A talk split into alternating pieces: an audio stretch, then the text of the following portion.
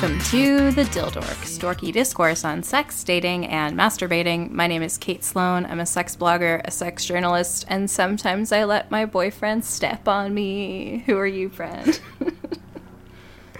I'm Bex. I'm a sex educator and a sex blogger, and I just ah kick it off right. I just really like being a fuck toy, so I like started to say it. And I so just so y'all know, it's like two in the afternoon where we're recording. It's too early in the day So to I'm hear or say the word fuck toy. I'm like sitting in the sun. Some guy's mowing the lawn outside my window. I say there's a lawn. I live in New York City. There is a grass. Um, the one guy's just trimming it with a A scissor. single blade Ah. of grass. a single grass. Um, so yeah, that that just sums up my objectification feelings. yeah, Kick the episode off right? it's right. so weird how there are some words that just don't seem appropriate for certain times of day. like I just ate an English muffin for breakfast. like, and to be fair, I woke up at eight. I just breakfast took a minute. Yeah. Okay, so today we're talking about objectification. It's a big word that I'm sure we'll mispronounce many times throughout the episode. Oh yes, quite certainly yes. so, Bex, in a kink context or a sex context, what do we mean when we say objectification? uh, reducing a person to an object, basically. Um, whether it's an object of desire or actual, like, furniture type stuff, like human furniture play, and that kind of thing. Yeah, I was thinking about that too, about how, like, in my life, there has been sort of two different types of objectification, and one of them is the more literal, like you are actually playing or serving the function of an, a physical object, and the other one is more Yeah. like, you know, when you think of like Victoria's Secret models or Playboy models, like the type of objectification that people say that they uh, go through, uh, being seen as just a sexual object. And um, it's kind of a touchy subject because, like, especially as like feminist folks, uh, like we're often told that this is a bad thing that we should be avoiding. And uh, outside Yeah. of kink, I think that is true. But, like, inside of kink, though. yeah. So how can it how can it be good or like consensual or like how can it feel good to be objectified? I don't know. For me, it's about, like, not just being someone's toy, but being their favorite toy. The way someone cares for, like, a treasured possession. Uh, is feels really really good to me also the idea of being reduced to something exclusively used for like sexual pleasure uh is really really hot that like they enjoy almost like they enjoy me sexually so much that that can be the full function I serve and that's fine. Yeah. like that's it. That's all they need. And like for more literal objectification stuff like i don't i, I ain't gotta think about shit if i'm a table. Like tables don't pay taxes. Tables don't have work on monday. It's fucking fine. That's so good.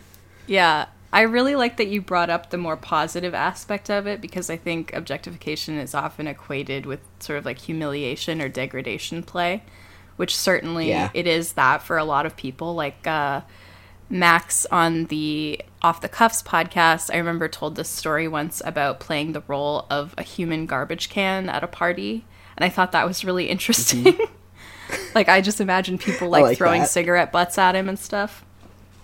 Yes Um, but like personally, that's not really my brand of objectification. I'm more like the I'm more into the type that you described, which is of like being a favorite toy or being a prized possession.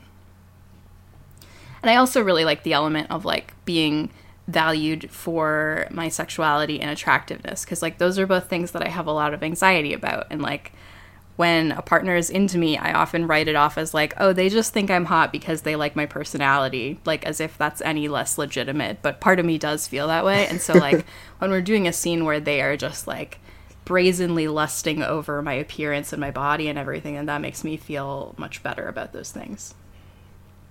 Yeah, absolutely. It's like it's like nah. I I know I'm charming. I know my personality is great. Thanks, but can we talk about my ass for a moment?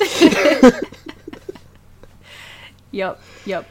And also like the element of like not having to think about things and just being able to turn your brain off is really really good because as an object like usually I think you're taking on kind of a more passive role, not necessarily, but your function is usually like to be used or to be looked at or something. And so yeah, you don't really have to do much heavy lifting and like that is a large part of what I enjoy about submissiveness in general is like not having to think about things and just being able to give up control. And what's nice is the parameters are very clear, and a lot of times with that kind of like human furniture objectification, you are serving a function. Um, whether it's a table or a footrest, or you're holding something for someone, or even um, I've seen really, really gorgeous scenes where you're basically art for a party, um, like suspension work and things like that. Um, and your parameters are very clear. You have one function, you know what it is, and you can do it. And it's requires enough attention that it keeps your mind from floating away to other things, right? You're sitting there and you're saying, Don't move, don't drop this glass that's on my back, or whatever. But it doesn't require in depth thought. It requires one thought, which is don't move Right. and it's very easy to get into that like floaty effortless space mm-hmm. when you have one thing to focus on Yeah, it's sort of like I, it makes me think of like meditation or certain religious practices where you're encouraged to like hold a difficult position or just hold still in a certain position, like kneeling or legs crossed or whatever. And part of the difficulty of doing that is holding the position, but also putting the focus on holding the position can really help focus your mind and clear your thoughts in a way that almost nothing else does. yeah and i often find that there's this moment of like so you start out and you're like yeah i just i sit like this i just sit like this like, my body's fine like this this is cool Yeah. and then a few minutes pass and you're like oh my god i need to move immediately like everything's seizing up everything's terrible and then a few more minutes pass and you're like i just live like this this is my home i will be in this position forever and you can ju- and you just float away into that like peaceful timeless place Yeah, it's so nice. I, I've had a couple friends who did uh, modeling for life drawing classes.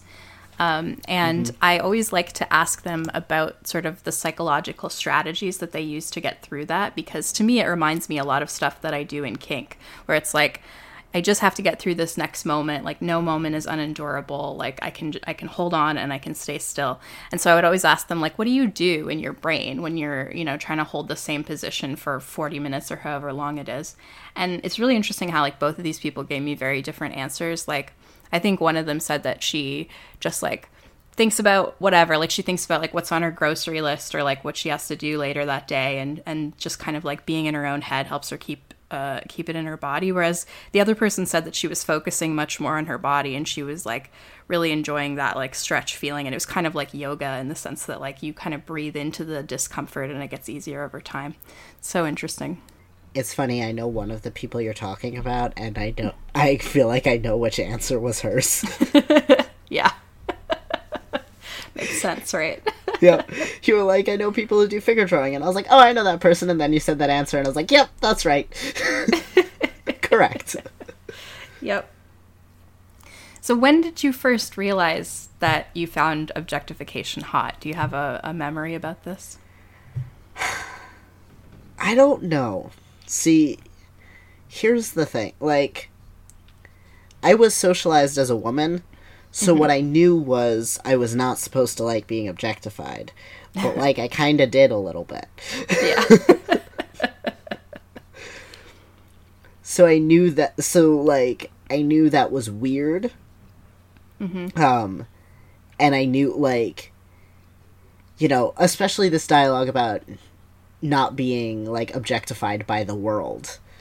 um, and how like it makes you like not a feminist and that kind of thing. Uh, and like that, those are all of the feelings I remember around early being into objectification, being like, what do I do with this? Why do I like this thing that's supposed to be terrible? Yeah. Yeah. Yeah, I had a similar experience. Uh, I remember like being really frightened that when I started dating men, that they would all kind of objectify me and reduce me to my sexual utility. Because like, there's a lot of media messages about that, particularly about men, uh, Yeah. like that they only want one thing or you know whatever, which is like obviously not true, but it, it really seeped in there, and so I was very very scared of uh, men only liking me for my appearance or my sexuality or something and i really wanted someone who liked me on a deeper level and it's funny how now like someone liking my appearance actually helps me understand that they do like me on a deeper level kind of in a weird way. Yeah. but also i remember reading this erotica story. I used to read a lot of erotica anthologies when i was a young thing which is strange. Like i grew up with the internet but i was drawn to the books for some reason.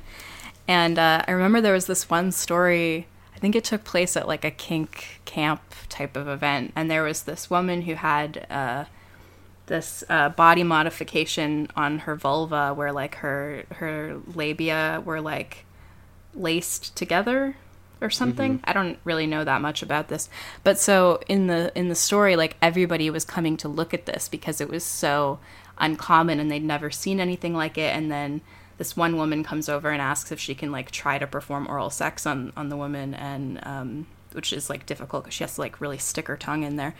Uh, and i think like that was one of my first memories of like sexual objectification as like a hot thing because i remember thinking like that's so cool that you would have this thing that like everybody would want to come and stare at and like they don't even really necessarily care that much about you as a person. They're just like looking at this one part of you that they find really sexy and interesting. And i was like hmm that Yeah. might be hot to me And I think what's interesting there, and like, which is really real for me, is the way that that's linked with exhibitionism, right? Um, like, objecti- being objectified by someone that loves you is one thing, um, and one very like they're two very distinct feels versus being objectified by like a crowd.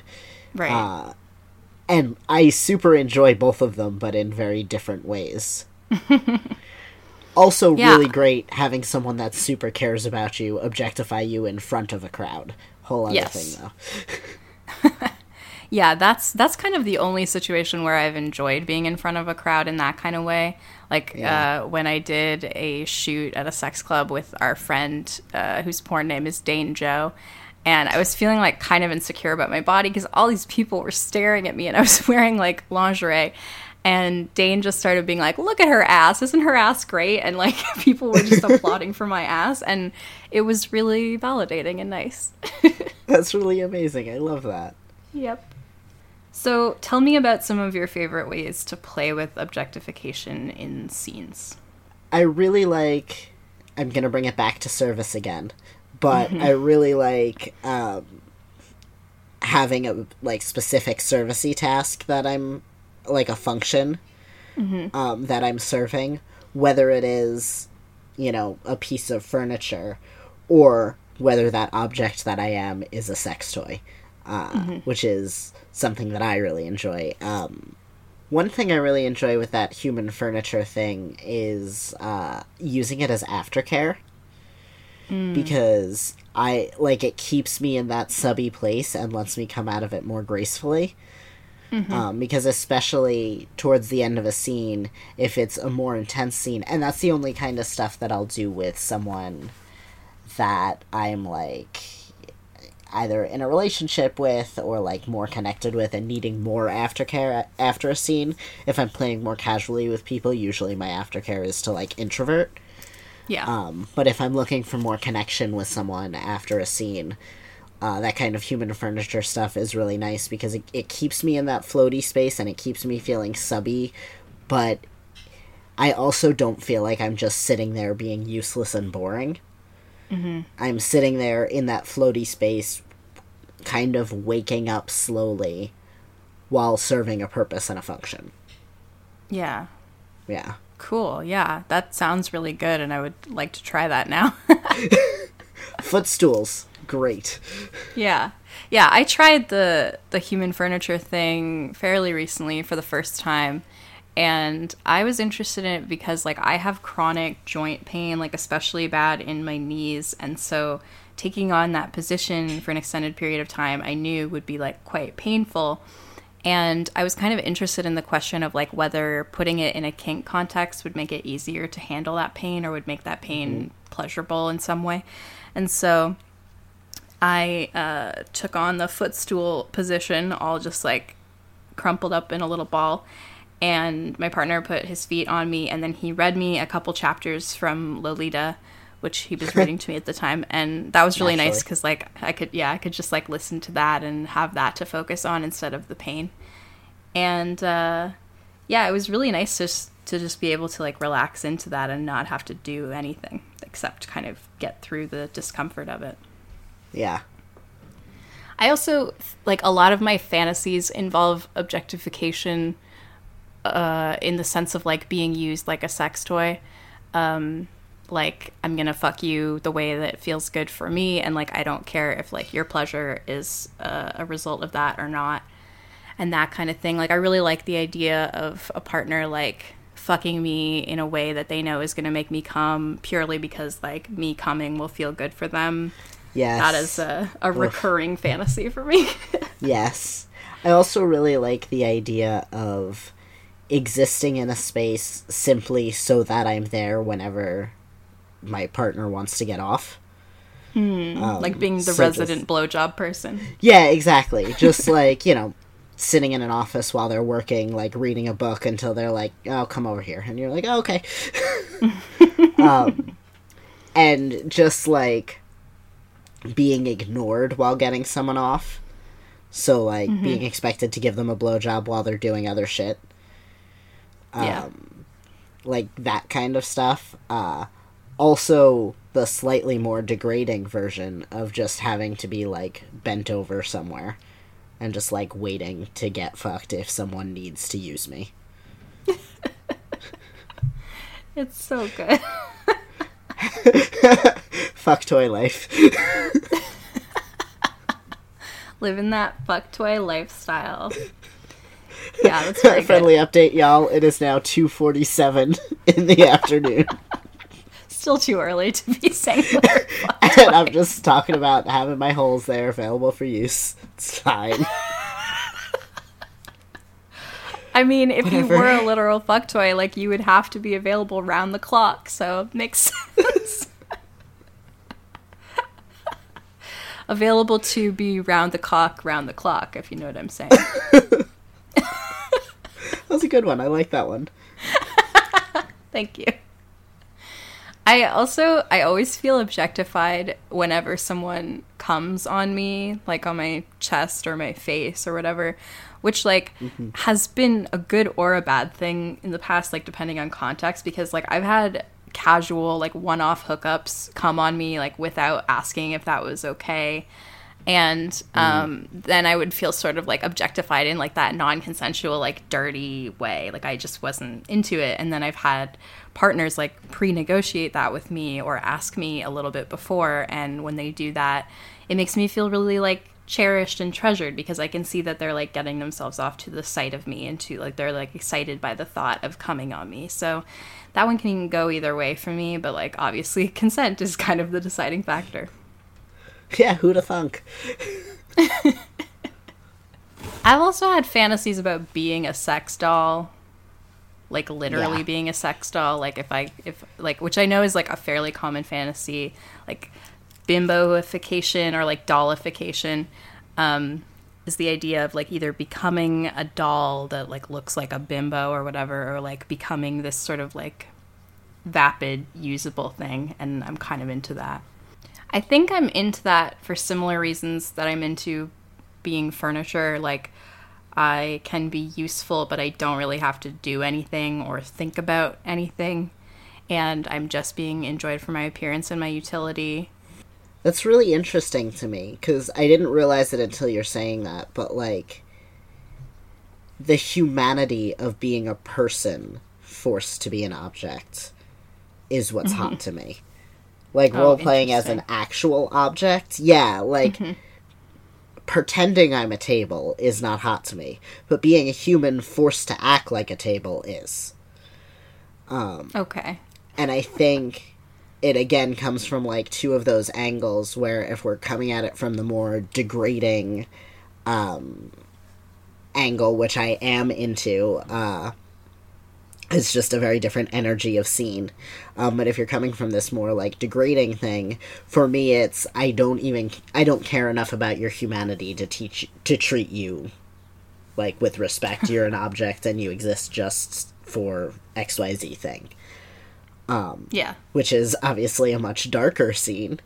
Um, and like, if you want to get real dark, if you layer on top of that the way people fetishize trans folks and reduce them down to objects that just happen to have two holes and are more exciting, um, you can get to some real fucked up scenes. But that's a whole other thing. um, but yeah, you get it feels more degrading to me to be a human that someone considers similar to an object than uh, to just be an object, if that makes sense. To have my humanity stripped from me as a part of it. Yeah. And then Totally makes sense in that yeah. more in that more like affectionate and like prized possession kind of objectification it's also important to me that like they care enough about me that they have taken on the responsibility of another human and like caring for mm-hmm. that humanity um again is really important versus that like you know i have acquired another object yeah. yeah Yeah, in, in thinking about the the dollification thing more, I think that it is hot to me for similar reasons that like pretending to be asleep and getting fucked is hot to me. In that, mm, like, mm-hmm. I get the experience of like uh, feeling my partner have sex with me and feeling him like enjoy that, but like I don't have the pressure of like having to react or like really do anything. So I can kind of just like be a voyeur in some ways um, and not really have to respond. And so like that helps me relax a lot and like enjoy perving on my partner. yeah that really makes sense I think like one of the first scenes I ever did that was sort of objectifying is uh it was like a spanking scene with a dommy fuck buddy and he had me like be on all fours like a table and he put three implements on my back and he was like I'm to use all three of these on you. Don't drop them. And so I had to take on that kind of table like role and it was not like explicitly like I'm an object, but uh it was very good. Yeah. Yeah, no, that sounds real good. if someone is curious about objectification and wants to like dip their toe into it, what would you suggest as a first step? I would say for the first step, uh, outline what it is you want out of objectification because we've talked about a really wide breadth Yeah. of what objectification can look like. And i would start with like porn and erotica and like if you have friends in the community talking to them about scenes they've done and just get a collection of stories and images of what objectification can look like and pick the ones that look hot for you. Uh, and start with something really like low impact. Um I went to a class on uh, what Dr. Ruthie calls loving objectification at Sex Down South a couple of years ago. Um, and they talked about uh, the difference um, when you objectify someone, breaking them down to their core values, and I'm paraphrasing here, um, but building up those core values is one kind of objectification, and tearing them apart and making you question those core values is another. Um, and building someone up is a lot less psychologically dangerous than trying to tear them down. Yeah. Um, and there are a lot less ways that it can go wrong. So I would start uh, on like closer to that side of the spectrum as you can. Um, and start with that like a cared for object, um, or even go down. Um, and then I don't know what's scarier, a like disregarded object or an ignored object. I'm For really me, bad at being ignored. ignored. Yeah, I'm so bad well at being it. ignored. Pay attention to me. Yeah, I also think if you're interested in the type of objectification that touches on humiliation or degradation, I would definitely recommend you read Princess Kali's book, Enough to Make You Blush, which is like the best primer to uh, erotic humiliation. Uh, so Yeah. much good stuff in there and, and useful tips for getting started. But I think probably the footstool thing is like one of the easiest ways to get into it because you really don't have to do very much. Like as long as you're physically able to maintain the position, which might be difficult. Like you might have to experiment with like if you can't be rolled into a ball, maybe you can just lie flat and still, uh, you know, have your partner's feet on you or whatever. And that's just kind of a way for you to get used to the sensation of like having your humanity stripped from you a little bit. And when you're talking about rolling into a ball, it's that yoga like child's pose, yeah? Yeah. Yeah. Yeah, for people who don't for people who don't regularly see people as footstools. Um that is the position that you Yeah. do that in. Um you could also do it on like all 4s Um but I find child's pose really it it's really nice to come down after a scene in that little like just curled up like that. Um, Yeah. I would also say the thing about a footstool, like if you're going to go furniture, I like footstool more than most else because Mm-hmm. you're still being touched by the person the entire time. Mm-hmm. Like Yeah, their feet are point. on you and you're still connected versus like a side table where maybe you're holding their drink Mm-hmm. and they might touch you or might pay attention to you when they pick up their glass, but Yeah. otherwise you don't get any connection.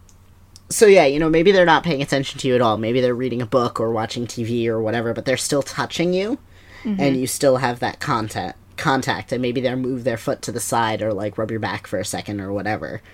Um, Yeah. and you have that connection, which I think is really easy to lose in objectification scenes.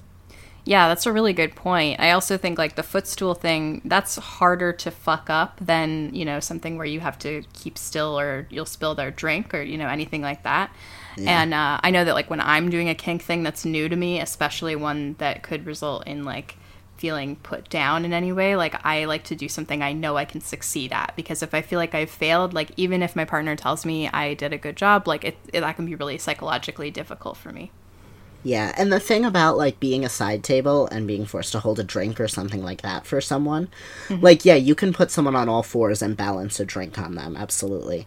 Um, But for people who can't hold still that long, um, whether it's you know joint pain or you know they will they'll get shaky or whatever, um, or for people who just don't want to, um, you don't have to look like a table to be a table. You can kneel and hold a glass Yeah. you can kneel and hold their books for them and it can be you can serve the function of a table without being a table so Yep. don't feel like married to like this is how i saw it in that porn once so this is the only way to do it That's a really good point. Yeah, I I know that there's a book that is about being submissive with disabilities. I believe it's called Kneeling in Spirit by Raven Kaldera. I'll put a link in the show notes. Um, I would imagine it touches on stuff like that. But yeah, it's really important to talk about because there are so many things that I feel like a failure about because they're a submissive thing that I can't really do because of my physical limitations. And like that's, you know, not necessary. And there are usually ways to adapt what you're doing to fit what you're able to do. yeah what if you did that like if you're trying to do more the like sexual objectification stuff that could integrate really easily into that picking a stranger up at a bar role play. Mm. Right? A partner who you'd know and trust. You know, you attend, you go to the bar separately, you meet up, and they, like, sleazily just come over and pick you up based on, like, how hot you are, and, like, really very clearly, like, yeah, I want, you know, I'm just gonna bring this person home, whatever. And then you can feel that kind of, like, you know, you dress up real hot and something you're really confident in and that sort of thing, and can kind of play with that, like, what's it like to be a se- sex object feeling in a Yeah. really, like, low pressure, common role play kind of scenario. Mm-hmm. Yep, totally makes sense. And then for me, like, as the person being objectified, sometimes it's fun to like lean into the like yeah you know you're luring them in Uh-huh. you know um with like you know i'm so hot i've got them in the palm of my hand kind of thing Yeah, I've also sometimes felt objectified in a fun way when I've gone like lingerie shopping with a partner Oof, or yeah. like if they're into feet like go shoe shopping whatever cuz it's like you know, your partner who loves who you are as a person can tell you that all day, but there is something about them being like very viscerally, physically, and visually attracted to you that feels really good or can feel really good. So, those are fun things to do. and that stuff that uh the stuff you do around letting your partner pick out your outfits too like being kind of a human dress up doll That's so interesting. Yeah, I never thought of it that way. Yeah, but you're, you know, presenting your physical appearance in a way that's pleasing to them, right? Yeah. Um, so you can easily kind of wrap that into an idea of, you know, you'll wear what I want because you'll look how I want. Yeah, I've had so many vanilla partners who like I would ask them what they wanted me to wear to like a date or whatever, and they would just be like, "Wear whatever makes you feel beautiful," which is like a very sweet, nice answer, but is not what I'm looking for in those interactions. And I should have been better at like, you know, communicating what was hot to me about the idea of them dictating my look. But yeah, my partner now is very into like giving me parameters for outfits. And, Yeah. or sometimes like specific items he wants me to wear and i like that so much because i feel like i can be the exact object that he wants me to be and that's a really satisfying feeling for me as a submissive And it feels so good for someone to have such detailed preferences about you, yeah right? Like, they think so much about you that they know, like, they know exactly what their favorite way for you to look right now would be, right? They're sitting there fantasizing about you, and that's where they got this idea from. yeah Because they didn't just pick something. yeah he'll like scroll through my instagram and be like okay i want you to wear this dress your makeup looked really good here so do that again i like this lipstick these earrings you know i, I love Yeah. that because he's very thoughtful about it Yeah, I have. Uh, I'm doing. I'm bottoming for a photo shoot later this week, and uh, the person, the dom who's the other person in the shoot, literally sent me a link from my own Instagram and was like, "Can you wear this? You look really hot." so I was like, "Yes, perfect." like that's all I want. Now I don't have to think about it. like I was like, "Sure, I still have that outfit." That reminds me, this is only tangentially related, but like I think part of what I enjoy about that sexual objectification thing is like when I was young, like just starting to go into puberty or whatever, like like many people, I like was objectified a lot. Um including in like super weird ways. Like I remember like I came out of the bathroom after changing into this new sweater that my mom had bought me uh, on Christmas. And uh, my great uncle like looked at my brand new tits and was like, "Whoa, where did those come from?" And I was like Ugh. really embarrassed. Um, I don't think he meant to be shitty, but like you know, it's Yeah. a it's a pretty common experience to be like objectified in these really non-consensual ways, especially like maybe when you're young and, and are not as capable of like being assertive about that stuff but even when you're older and so you know as with so many things in kink it gives you an opportunity to experience consensually and pleasurably something that you might have experienced in less consensual and less pleasurable ways earlier and that can be really powerful yeah. So we've been talking a lot about being objectified and i'm wondering if you if you ever have the desire to objectify others and what those desires look like So see, here's the thing. Every once in a while on our show, you remind me that topping exists. and it had literally never occurred to me until this point in the show right that same I might objectify another. I got to this question, I was like, oh shit, right. Oh, wow, wild. Um, I don't know. I've so that's a lie. So I do have a like semi-recurring fantasy of a dominant getting a person for me as like a present, like bringing someone home or, you know, hiring a sex worker or something That is like this person is here to make you feel good because I want to watch that happen. Yeah. Um, or because I want someone to go down on you while I fuck you because it'll feel good to feel the way you feel around me while that happens. Um, or something along those lines. So in those kinds of scenarios, um, obviously we're very much uh, we would very much be objectifying the third person, right?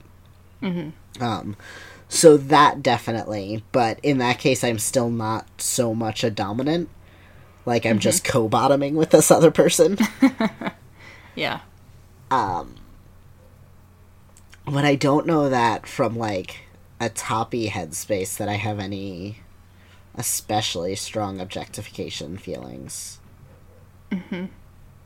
Yeah, I don't really either, which is like unsurprising because I'm submissive as fuck. But like, uh, when I do have them on occasion, they're usually like oral servitude types of feelings. Like I want to like sit on someone's face and like use them till I'm done. Yeah. There's uh speaking of erotica anthologies, there was a story in one of them. I think it's Tasting Her that was edited by Rachel Kramer Bussel, but I'm not positive. But there's a story where like there's a dom and a like a dom with a me at the end and uh and her like male submissive and they go to like a kink convention together and she decides to have a party where all the female doms can come and he will go down on all of them and get them all off. And yes. and he i think he's like blindfolded most of the time. And it's i really love the story because like he has to sort of like recalibrate with each new person and like figure out what's going to get each of them off and in like a pretty short period of time because like there's a lot of people there. And so he just like gets very very good very fast at oral servitude and i, I, just love it want That's- to be him. yeah i know i want to be everybody at this party yes. Kink life looking at a scene and wanting to be everyone in it. queer switchy life yep. I think an interesting t- thing too, and I, I don't, I don't know how much this ties into objectification and how much it doesn't. I'm kind of just parsing it out in my head as I say it, so like bear with me. Um, but like, so a lot of my fantasies are not about my own pleasure, but about the pleasure of the person fucking me. yeah Um, and I think some of that is gender stuff because generally I'm fantasizing about people with dicks. Um, so being the one with the dick is appealing. Um, but also I think some of that comes down to this objectification stuff, right? Like disregarding how things feel for me and really fantasizing about how I feel as an object to that other person. Mm-hmm. Yeah, I I do have vaguely toppy objectifying feelings about dicks, um, but like not in any way that has really played out in the real world of my sex life. It's just sort of like, you know, I really enjoy them on a tactile and aesthetic level, and I I like the thought of like using someone for their dick as a toy. But I feel dominance so rarely that like it hasn't really come up that much. I do like. So obviously, I don't have a factory installed dick, but if I did, I would mm-hmm. be really into and like I have, I have definitely thought about this from the dommy side of things, and like also been into it as a dominant. Um, but the idea of fucking someone with a dick and not letting them get off or get soft until you're done and being like, you focus on staying hard because I'm using this erection right now, so Yeah. I'm gonna need it to stick around for a while. um, and that level of objectification, yeah, that's real hot.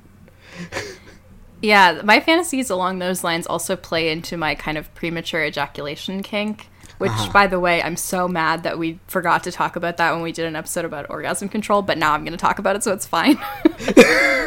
Great, good, good. Um, but yeah, I'm like, I'm really into the idea of like someone, uh, something feeling so good to someone that they find it difficult to stop themselves from coming.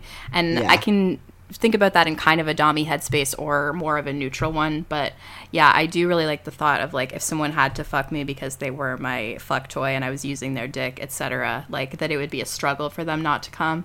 Which like Yep. I've had vanilla partners in the past who like vaguely had that issue. Like the way I like to be fucked is like really deep, and sometimes that would be like the thing that was getting them off, but they had to like struggle against that desire in order to like make me come. So like, Yeah, it's just a tangled web of good kink feelings. Yeah, and like on top of that is this layer of sure it feels good that I'm like riding your dick. Mm-hmm. But you can't really enjoy that because you need to focus on not enjoying it and working as hard as you can to not enjoy it. So like still not about you at all. yeah, just like um, think about baseball. Yeah, exactly. Here's the thing about that baseball thing, though. Like, so I don't know. First of all, I don't know enough about baseball to think about baseball. Um, but also, I don't. I there's a bat and shit. Uh, Yankees. Um, how about them Yanks? Uh, but so like I don't really have a go-to think about to not get off thing because pre-T it took me a while to get off, so I didn't need one. But that's Right. less true now post-T. Um, and I don't have one yet. But sometimes at work, because I curate videos for Make Love Not Porn, which means I watch people having sex all day for work, um, and sometimes we'll get really hot videos, and I'll have to like. There's a pile of Rubik's cubes on our desk because my desk buddy has them, and I will like take them and be solving a Rubik's cube. Like this is fine. This is work sex. I need to not. and, like it's my version of the baseball, but I'm gonna create some fucked up Pavlovian reaction like connections with Rubik's cubes and shit. It's just I don't know what I'm building, but I'm concerned. yeah, now you have a, a Rubik's Cube fetish, and uh, your sex is going to get really interesting as a result. just can you solve this cube while I fuck you? it, it would be a Lube Beck's Cube, if you will. No. no. Okay, a listener question. Uh, we actually got two different phrasings of this question. One person was basically like, How can I explain to my partner that I want to be objectified even though I'm a feminist? And the other person has my favorite phrasing. they said, How do I explain that I can be both a cranky feminist and a cock warmer? I love it so much. Oh my god. I love it. Um that's wonderful. I think you liter- you just say that. Um and you talk about what is hot ab- what is hot to you about this thing.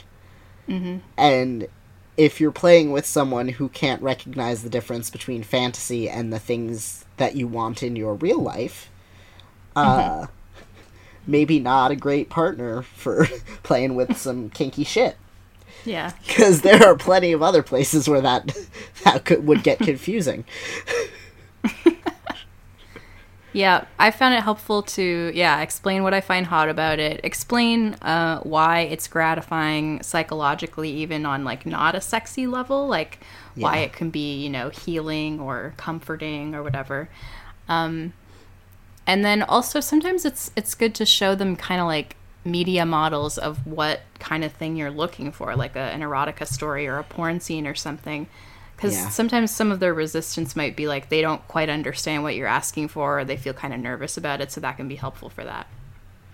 Yeah, absolutely. I always find with anything, not just this, um, it's so much easier to be like, I would like to try being your footstool than to be like, I want to be objectified.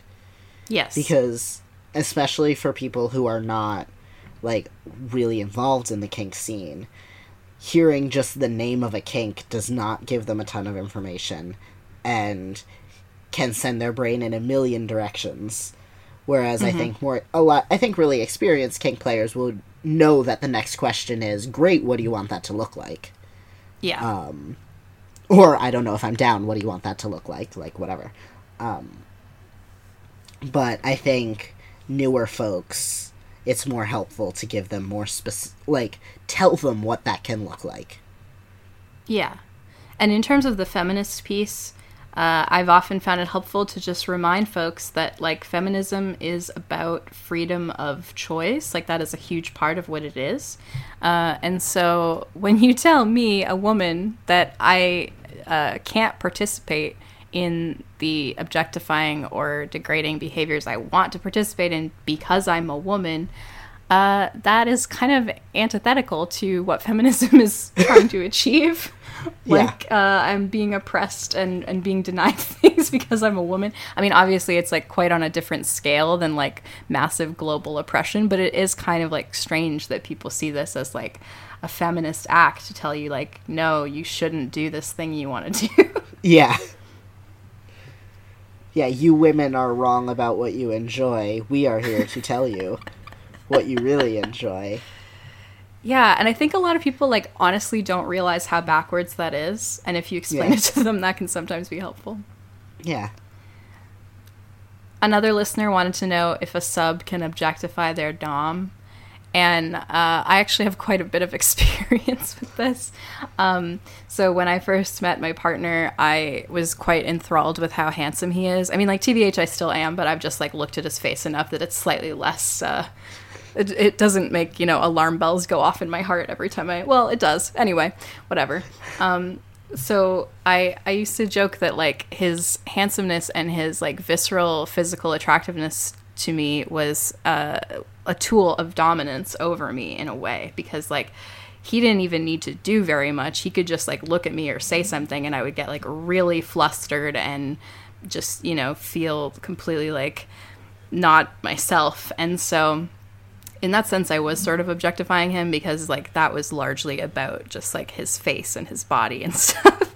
but even still like sometimes he'll wear things that he knows make me swoon because as a top and a dommy person like he likes getting that reaction like he'll wear like a suit or a white t-shirt or something or like a cologne that he knows i like a lot and so like in a sense like i am objectifying him but he is like using that in his dommy plot to control me so it's kind of cool Yeah, um, I definitely uh, somewhat objectified my last dominant. Um, It manifested more as worship because I was like super into him. He was real attractive, um, and it like we played with that a lot as well.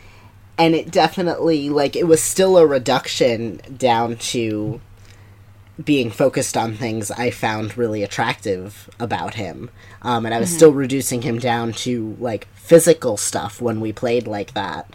Um, but it was from more of an angle of worship than of humiliation. yeah Also, though, on top of that, uh, it's possible to. I think there's a big problem with objectifying dominance in the kink scene. Uh, because there are a lot of dominants out there who get reduced down to their skills. Um, so I'm into rope and I'm going to play with the first person I find who knows how to tie me. I want to get hit, so I'm going to play with the first person I know who has a throg, who has a flogger that they can throw. Um, and I think it's important to not reduce our dominance down to that and focus on the reason focus on people you're attracted to and drawn to and the reasons you want to play with that person and then mm-hmm. build a scene around the things that you're both excited about. But like start with the person, not the activity, and that's not something we see nearly often enough in the kink scene, unfortunately. And a lot of mm-hmm. my dominant friends have really complained about being kind of reduced down to a kink machine, basically, like a service. And if you Yeah. want that, hire a service provider. Like there are pro Right. doms who will do that. Yeah, and th- that's a great point. And like, I have also seen that approach like harm me as a submissive because if I'm just looking for a person who has the physical skills I want, sometimes that's brought me into connections with people who are like not good people, but who just happen to have a skill that I was looking for. So, Yeah. you know, it's it's not a great approach either way. Yeah. And and what you just said reminded me also like I wanted to talk about aftercare a little bit before we sign off and like I have found when doing objectification that one of the best ways to do aftercare is to be told what the other person likes about me as a human, you know, to kind of like bring you back into your sense that you are a person who is appreciated. So, you know, them talking about how smart and funny and good I am, that can all be really nice. Yeah.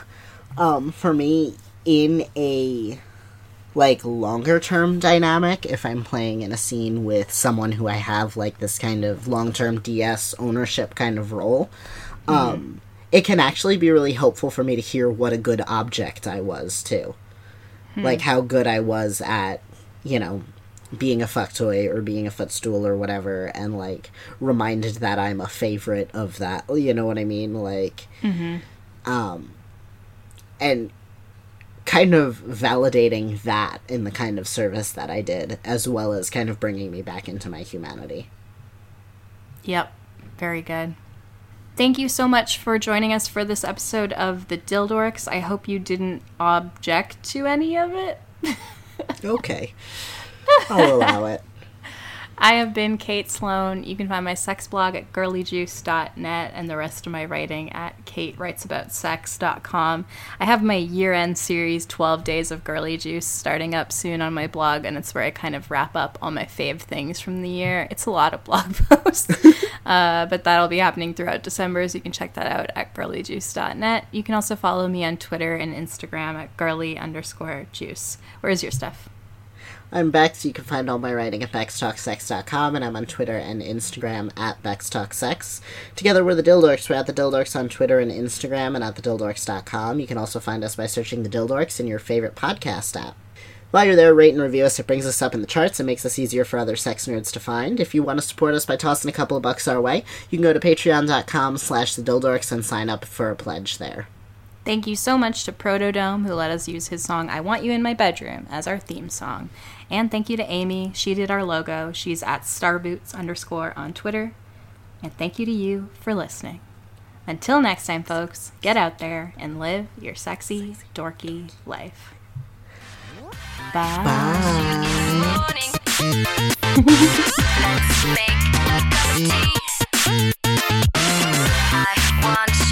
morning. You layer in on top of that the whole trans fetishes, fetishes you know the word i want. I have a cold and i can't get my mouth around it because of all the mucus. It's really gross. What is But the way people fetishization? Is that what we're going for? listen to these three dirty talk suggestions. Uh, describe the five senses or make them describe it. How does blank feel smell taste etc things i secretly know about. Forecast the future. Guess about the past. Talk about the ways you'll use them or other people will use them. Uh, so for example you're such a slut you know how i know you're a slut because you came into a stranger's hotel room and my hand slipped in you so easily and everyone's gonna see that bruise on your ass and know you're a slut. I was like, oh Um, yeah. we can talk about balloon bondage. No idea what that is, but yep. Really? you wrap the balloons around someone and they have to not pop them. Whoa.